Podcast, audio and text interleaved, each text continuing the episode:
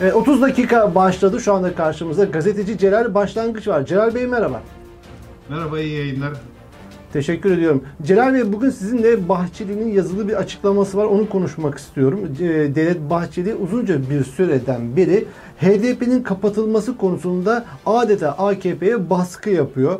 Bugün de öyle bir açıklama yaptı. Şayet kapatılmazsa, kapatılma davası açılması tavrını kaybedip tavsamaya havale edilirse dedi. M H P siyasi partiler kanunun yüzüncü maddesine müzahir olarak gereğini zamanı geldiğinde inanmışlıkla yapacaktır dedi. Ve C H P ve İyi Parti'yi de tehdit etti H D P bağlamında. Evet. C H P'nin İyi Parti'nin itirazları suç ve suçluyu koruma mahiyetindedir dedi. Bunun yanında teröre yardım ve yataklık olarak da ayrıca ele alınmalıdır dedi. Bu da bir açık bir tehditti. Şimdi yağdı, evet, ve gürledi Devlet Bahçeli. Burada şuradan başlayalım isterseniz. Şimdi Bahçeli'nin H D P'nin kapatılmasıyla alakalı defaatle bu konuyu gündeme getiriyor. Bu Bahçeli'nin buradaki duruşu, ideolojik duruşuyla alakalı mı H D P'nin kapatılması, yoksa bir siyasi hesap var, A K P H D P'ye mi, M H P'ye mi söylettiriyor bunları? Şimdi e, aslında Bahçeli'nin bugünkü açıklamasına dikkat ederseniz orada A K P'ye dönük de bir tehdit var aynı zamanda. Yani sen gereğini yapmazsan ben yapacağım e, tehdidi var. Ama bunun temel nedenlerinden biri aslında Bahçeli'nin dayattığı, önayak olduğu Cumhurbaşkanlığı hükümet sistemi denilen o ucube rejimin iflas etmiş olmasıdır. Temel meselesi budur ve bunda birinci dereceden sorumluluk Bahçeli'ye aittir. Eğer Millet İttifakı artı H D P yan yana gelirse zaten e, karşı tarafın e, Millet İttifakı'yla H D P'nin desteklediği bir yapının yüzde ellinin üzerine çık çıkacağı kesin. Zaten e, Bahçeli böyle bir rejim dayatarak Erdoğan'a Erdoğan'a kendisini mahkum etmiştir. Ve Erdoğan Bahçeli'siz yürüyemez hale gelmiştir. Ama görünen o ki şimdi e, Millet İttifakı'nın oyu da yüzde elli artı bire, yani Bahçeli'nin getirdiği bu ucube e, sisteme yetmemektedir ve böyle bir e, tablo karşısında bunlar iktidarı kaybedeceklerdir. Bana göre Bahçeli'nin sürekli olarak, ki bunu vurgulayan iki parti var. Biri Doğu Perinçek'in Vatan Partisi, diğeri Bahçeli'nin Milliyetçi Hareket Partisi. H D P kapatılmasını sürekli talep ederek bir kere H D P'yi kriminalize etmektedirler. Kriminalize ederek e, İyi Parti'den ve C H P'den de uzak tutmak istemektedirler. Te temel amaçlarından biri budur. Bunda da önemli ölçüde başarılı olmuşlardır. Gerek İyi Parti'nin tavrı, gerek zaman zaman e, C H P'nin ürkek çekingen tavrı sürekli kriminalize edilen bir H D P üzerinden e, geliştirilmiştir. Bu açıdan Millet İttifakı çok kırılgan değil mi? Yani H D P Şimdi... bağlamında. Şimdi tabii bunun yöntemi olarak e, Millet İttifakı'na H D P'nin girmesi başka bir mesele. H D P'nin girmeden dışarıdan özellikle e, Cumhurbaşkanlığı seçiminde bir adaya destek vermesi başka bir e, tehlike. Ben bu süreç içerisinde e, İyi Parti'nin de konumlanması itibariyle e, Millet İttifakı'nın içerisinde H D P'nin girme ihtimalini çok zayıf görüyorum açıkçası. Bu olma ihtimali kötü. Zaten şimdi önümüzdeki seçimlerde erken ya da zamanında yapılsın. E, iki noktada oy kullanılacak. Biri e, partiler kendi milletvekili adaylarına oy kullanacaklar. İttifak halinde ya da kendi başlarına. Bir diğeri ise Cumhurbaşkanı adayına oy kullanacaklar. İki farklı seçimden aslında biz söz ediyoruz burada. E, milletvekili seçiminde bir ittifak sağlanması bana çok mümkün görünmüyor açıkçası. Ama Cumhurbaşkanlığı seçiminde bir demokrasi ittifakı oluşturulabilir. Bu açıktan yapılabilir, zımmen yapılabilir. Aynen e, İstanbul'da e, Ekrem İmamoğlu'nun seçildiği, C H P'li belediye başkanı olarak kazandığı seçimlerde olduğu gibi. Biz burada e, iktidarın ben e, bu konudaki saldırılarını, teşebbüslerini, H D P'yi kriminalize etme girişimlerini, bu anlamda Millet İttifakı'na doğru bir yönelme olmasını engelleme çabalarını çok geçerli görmüyorum.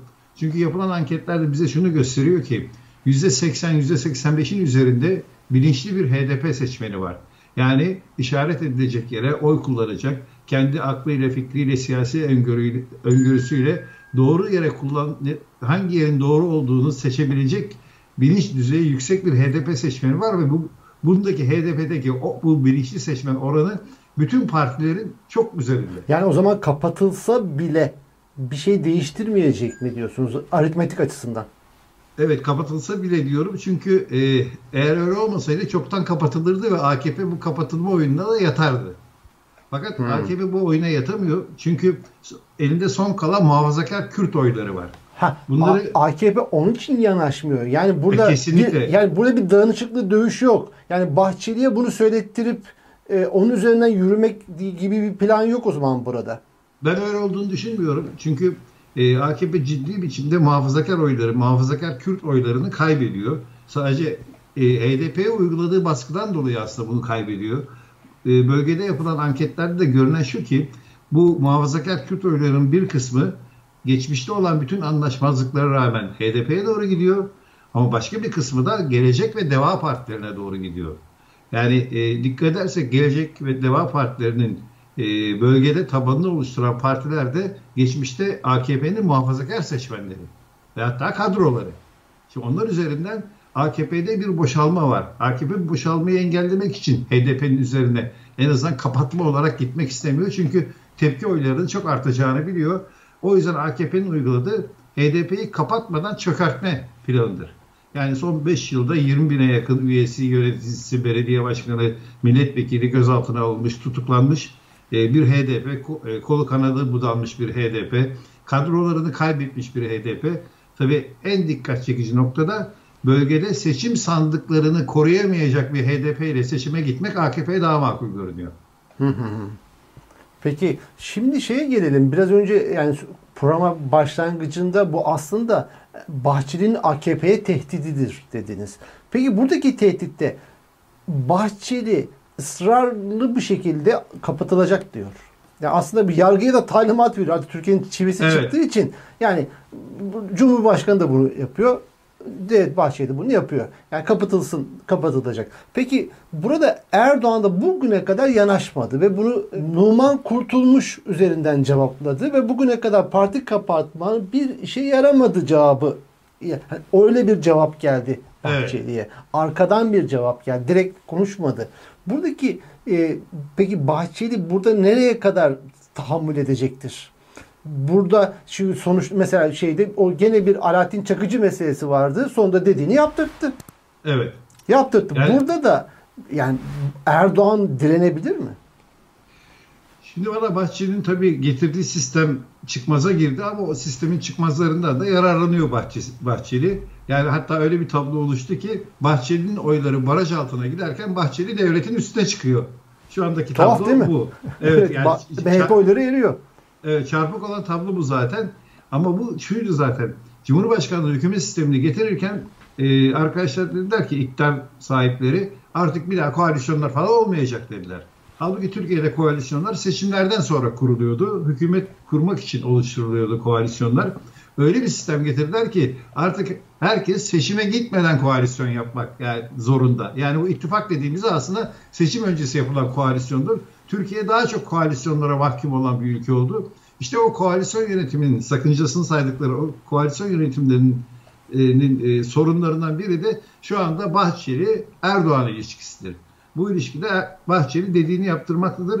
Çünkü Bahçeli'nin desteğine rağmen şu anda Erdoğan'ın yüzde elli artı bir oyu alacak gücü yoktur. Bahçeli'nin desteğini çekmesi halinde de iktidar tümüyle hayal olur. O zaman, o zaman O zaman H D P bağlamında bu, bu işin sonu nereye varır? Şimdi bana H D P'yi kapatma girişiminde bulunacaklarını ben çok sanmıyorum. Bir son hamle olarak belki can havliyle yaparlar o seçim parkuruna girerken. Bahçeli'nin talebine rağmen ben H D P'nin kapatılacağını sanmıyorum açıkçası ama şunu yapabilirler. E, ba, e, Yargıtay Cumhuriyet Başsavcılığı harekete geçmezse ki bugün Bahçeli'nin açıklamasında o vardı. Özellikle bu üç bin beş yüz küsür sayfalık e, Kobane olayları iddianamesi üzerinden H D P'nin H D P'ye kapatılma davası açılmasını istiyor Bahçeli. Yani daha yeni yazılmış bir iddianameyi referans olarak kabul edip kapatılmanın oradan e, yazılması yapılmasını istiyor. Yani Yargıtay Cumhuriyet Başsavcılığı'nın bunu resen yapmasını istiyor. Eğer bunu yaptıramazsa ki bunu yaptıracak olan da e, Erdoğan'dır sonuç itibariyle. Bunu yaptıramazsa A K P'nin başvurmayacağını bildiği için biz başvuracağız diyor. A K P'nin baş, başvurma ihtimaline dikkat edersiniz. Bugünkü açıklamasında es geçti Bahçeli. Öyle bir ihtimal saymadı. Biz başvuracağız o zaman dedi. Yani bu A K P'ye de e, dönük bir dayatmadır. Çünkü Bahçeli'nin Kürt oylarından bir beklentisi yok. Ya Doğu Perinçek'in Kürt oylarından, muhafazakar Kürt oylarından bir beklentisi yok. tek beklentisi olan Erdoğan. Zaten o oyları da nasıl alırım çabasında. Hatta bu yüzden bölgede bir e, Kürt Partisi kurdurma girişimleri hala da sürüyor. Yani e, yapılan açıklamalara bakılırsa Erdoğan'ın baş danışmanlarından biri Osman Öcalan'a kadar gidip görüşmeler yapmış bölgedeki Kürt Partisi için. Yoğun bir faaliyet olduğunu biliyoruz. Oradan haberler geliyor. Bu arada A K P'den de ciddi kopmalar olup e, Gelecek ve Deva Partilerine doğru da yönelmeler oluyor. H D P'nin oyunda, bölgedeki oyunda da biraz kıpırdama var. Bunlar tepki oyları. Özellikle muhafazakar Kürtlerin tepki oyları bir bölümde H D P'ye yöneliyor. Peki burada şimdi H D P'nin tavrı ne olacak meselesi de önemli. Çünkü H D P yöneticileri bir süre önce biz hani İstanbul'daki İstanbul seçimlerindeki gibi değil, daha açık, net bir şekilde pozisyon ve ilişki kurmak istiyoruz açıklamaları yapmışlardı H D P yöneticileri.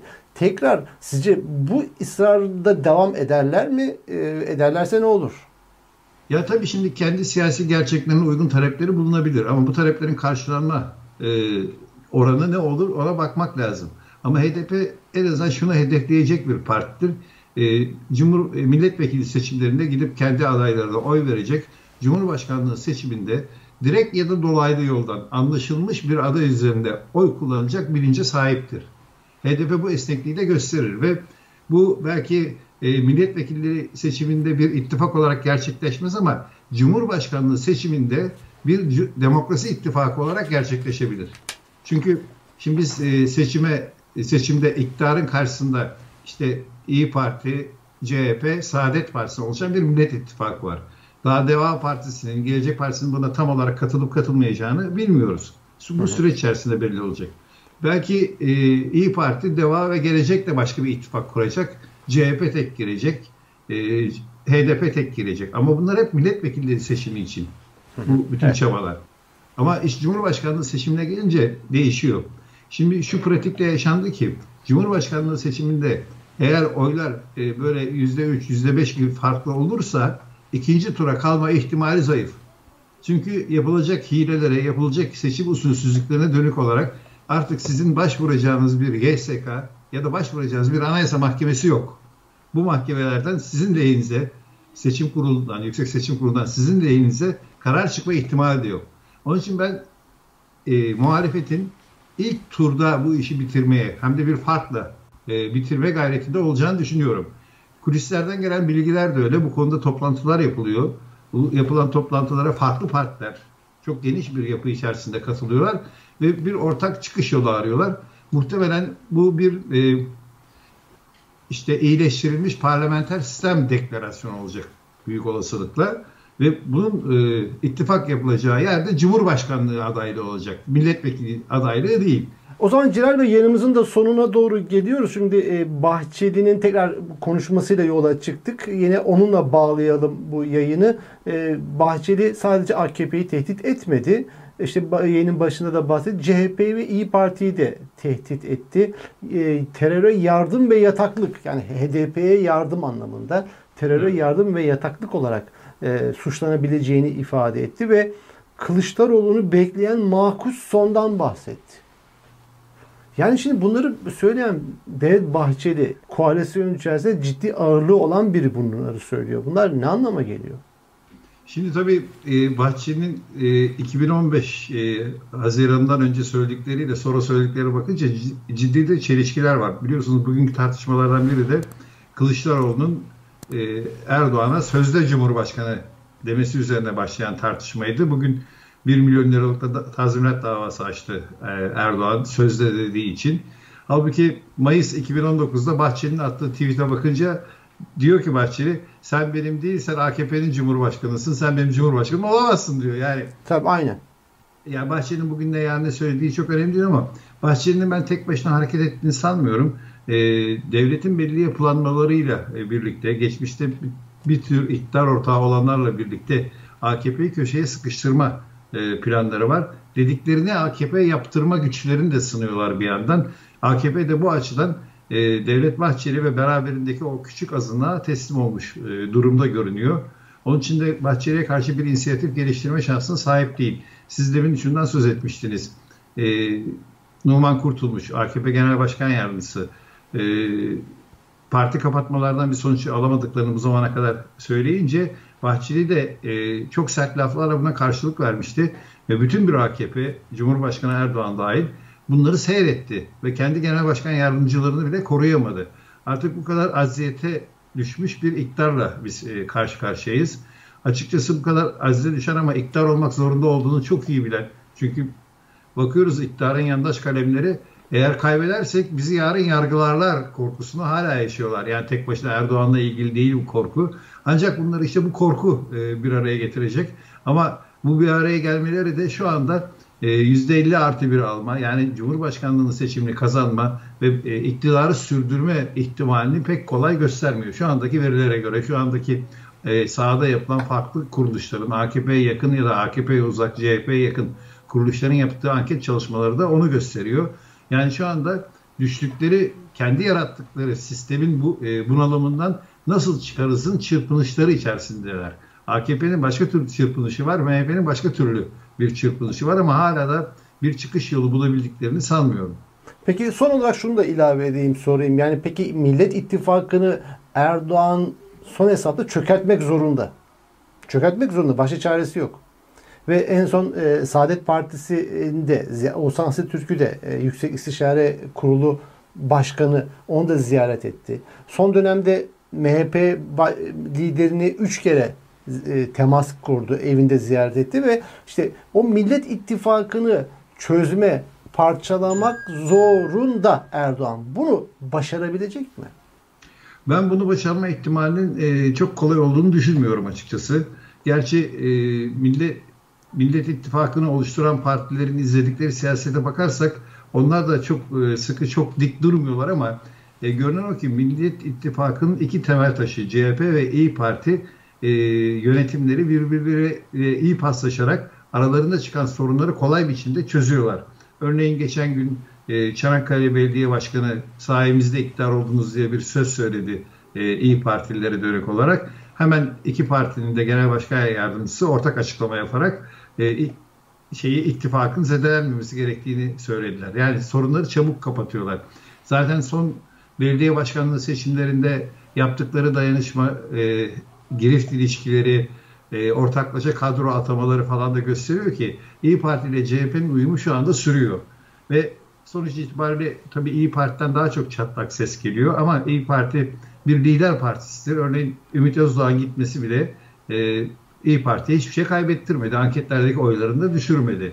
Yani yarın mesela bu e, ittifaka dönük H D P'ye özellikle saldırı halinde olan e, parti sözcüsü Yavuz Ağarayoğlu'nun da gitmesi çok bir şey kaybettirecek sanmıyorum. Burada Meral Akşener'in tavrı önemli. O da nereye kadar önemli?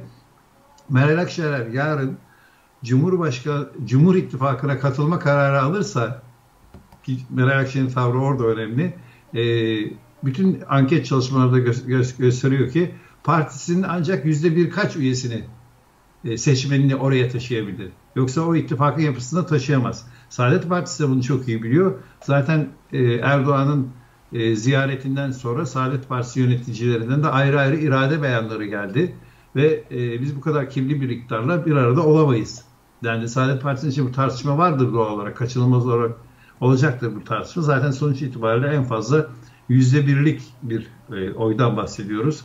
Gerçi Cumhurbaşkanlığı seçiminde bu yüzde bir de çok önemli olacak. Hayati olacak belki ama e, o yüzde biri e, Erdoğan başka türlü kapatabilir. Başka türlü kapatma şansı var ama Cumhur İttifakı'nın kolay kolay parçalanma şansı yok. Çünkü bu yapılar, buna Gelecek Partisi'nde, buna Deva Partisi'ne katmak lazım. Çünkü iktidar sadece C H P'nin içine, sadece H D P'nin şeyin e, İYİ Parti'nin içine oynamıyor. Ya sadece H D P'nin karşısına başka bir Kürt partisini dikmeye çalışmıyor. Görünen o ki Gelecek ve Deva Partilerinin içine de oynayan bir hamlesi var Erdoğan'ın. Onların içini de karıştırmaya dönük. Bazı Truva atlarının olduğuna dair özellikle Deva Partisi'nin bilgiler geliyor e, bize. Bazı Truva atlarının olduğuna dair bilgiler geliyor. Fakat onlar da bunda başarılı olamadıklarını görüyoruz. Yani bu başarıyı sağlayamayacak. Çünkü zaten Ee, Deva'da, İyi Parti, Deva'da Gelecek Partisi A K P'ye karşı kurulmuş. A K P'nin içinden çıkmış, A K P'ye karşı kurulmuş bir parti. Oradaki oylar başka bir yere gider ama A K P'ye gelmez. Hmm. Ee, İyi Parti M H P'nin içinden çıkıp M H P'ye karşı kurulmuş bir parti.